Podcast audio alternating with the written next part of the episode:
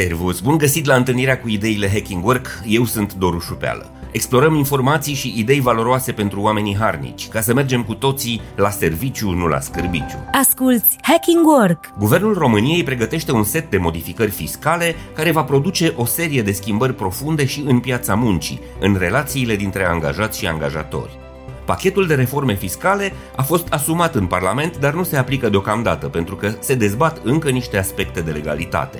Dincolo de chichițele juridice, este important să observăm că acest moment marchează finalul istoric al exceselor din paradisul financiar, profesional și social în care au trăit în ultimii ani angajații români din sectorul IT. Ideile Hacking Work Până acum, grație unei legi favorabile propuse de guvernul Ponta, profesioniștii din industria de software erau scutiți integral de plata impozitului pe venitul din salarii. Această facilitate unică în piața muncii a făcut ca salariile din sectorul IT, oricum foarte generoase, să fie și mai atrăgătoare. Acum, guvernul intenționează să elimine această facilitate, salariile profesioniștilor din software urmând a fi taxate cu un procent de 10% aplicat la veniturile salariale mai mari de 10.000 de lei lunar. Cei mai mulți dintre profesioniștii din software de la noi au salarii brute mult mai mari decât 10.000 de lei, deci cei mai mulți dintre ei vor fi afectați, într-o măsură mai mică sau mai mare, de acest nou sistem de taxare. În mod surprinzător însă, cei mai mulți dintre românii din IT nu se prea așteaptă să plătească chiar ei noile biruri. Am întrebat într-un sondaj pe LinkedIn care sunt așteptările angajaților din IT legate de aceste modificări fiscale și am constatat un fenomen surprinzător – foarte mulți din cei peste 800 de respondenți par a nu fi conștienți că realitatea din piață s-a schimbat și că trăim vremuri complicate și grele în care mentalitatea și atitudinea lor ar trebui să evolueze puțin. Aproape 50% dintre cei care au răspuns sondajului Hacking Work cred că firmele angajatoare vor mări salariile brute ca să acopere noile taxe și să le păstreze veniturile nete intacte. Alți, aproape 30%, sunt convinși că împreună cu firmele vor găsi soluții creative de a păcăli cumva noile taxe pentru a își conserva veniturile nete. Doar 14% dintre cei care au răspuns cred că scăderea veniturilor produsă de eliminarea facilităților ar trebui să fie asumată de către angajați.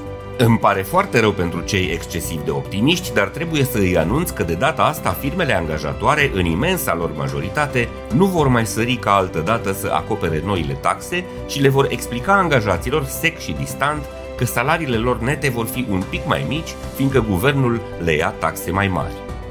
Această schimbare de paradigmă se datorează în primul rând contextului pieței.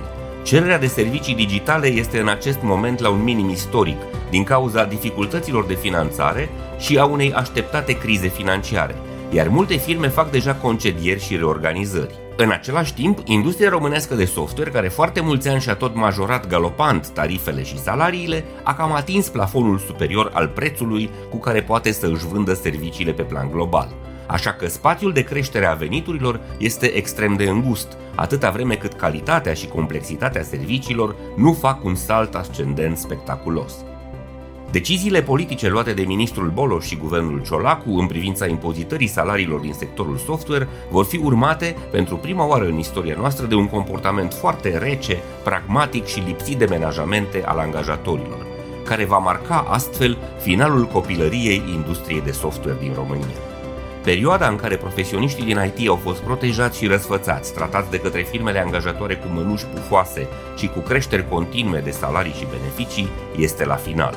Odată cu modificările fiscale propuse de perechea Boloș Ciolacu, industria de software de la noi încetează să mai fie un Eldorado al angajaților și trece într-o fază matură, în care raportul de putere dintre angajatori și angajați se echilibrează.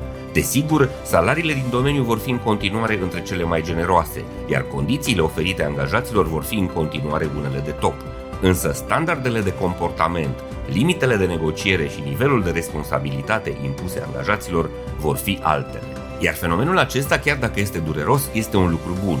Este un semn de sănătate și stabilitate care va elimina excesele, va curăța bine de tot din echipe angajați toxici, va da mult de furcă celor cu mentalitate de mercenar care așteptau bani mulți doar pentru că erau, nu pentru că și munceau, și chiar va trimite în faliment firmele cu standarde de performanță scăzute și care au pierdut controlul negocierii în relația cu angajații lor. Am văzut deja câteva firme care s-au închis sau care au făcut concedieri masive și cred că vom mai vedea astfel de cazuri în următoarele luni. Anul acesta este foarte posibil să nu mai vedem nici bonusurile generoase și nici majorările de salarii pe care IT-știi români le așteptau, considerând că li se cuvin automat. Piața se maturizează, jocul se resetează, iar angajatorii așteaptă ca angajații din IT să fie mult mai realiști după acest duș rece. This is Hacking Work! Sper că și astăzi ți-am fost de folos cu ideile Hacking Work. Eu sunt Doru Șupeală și îți mulțumesc că ne asculti și ne susții.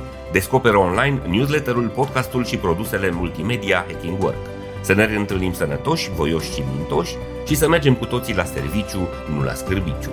Servus!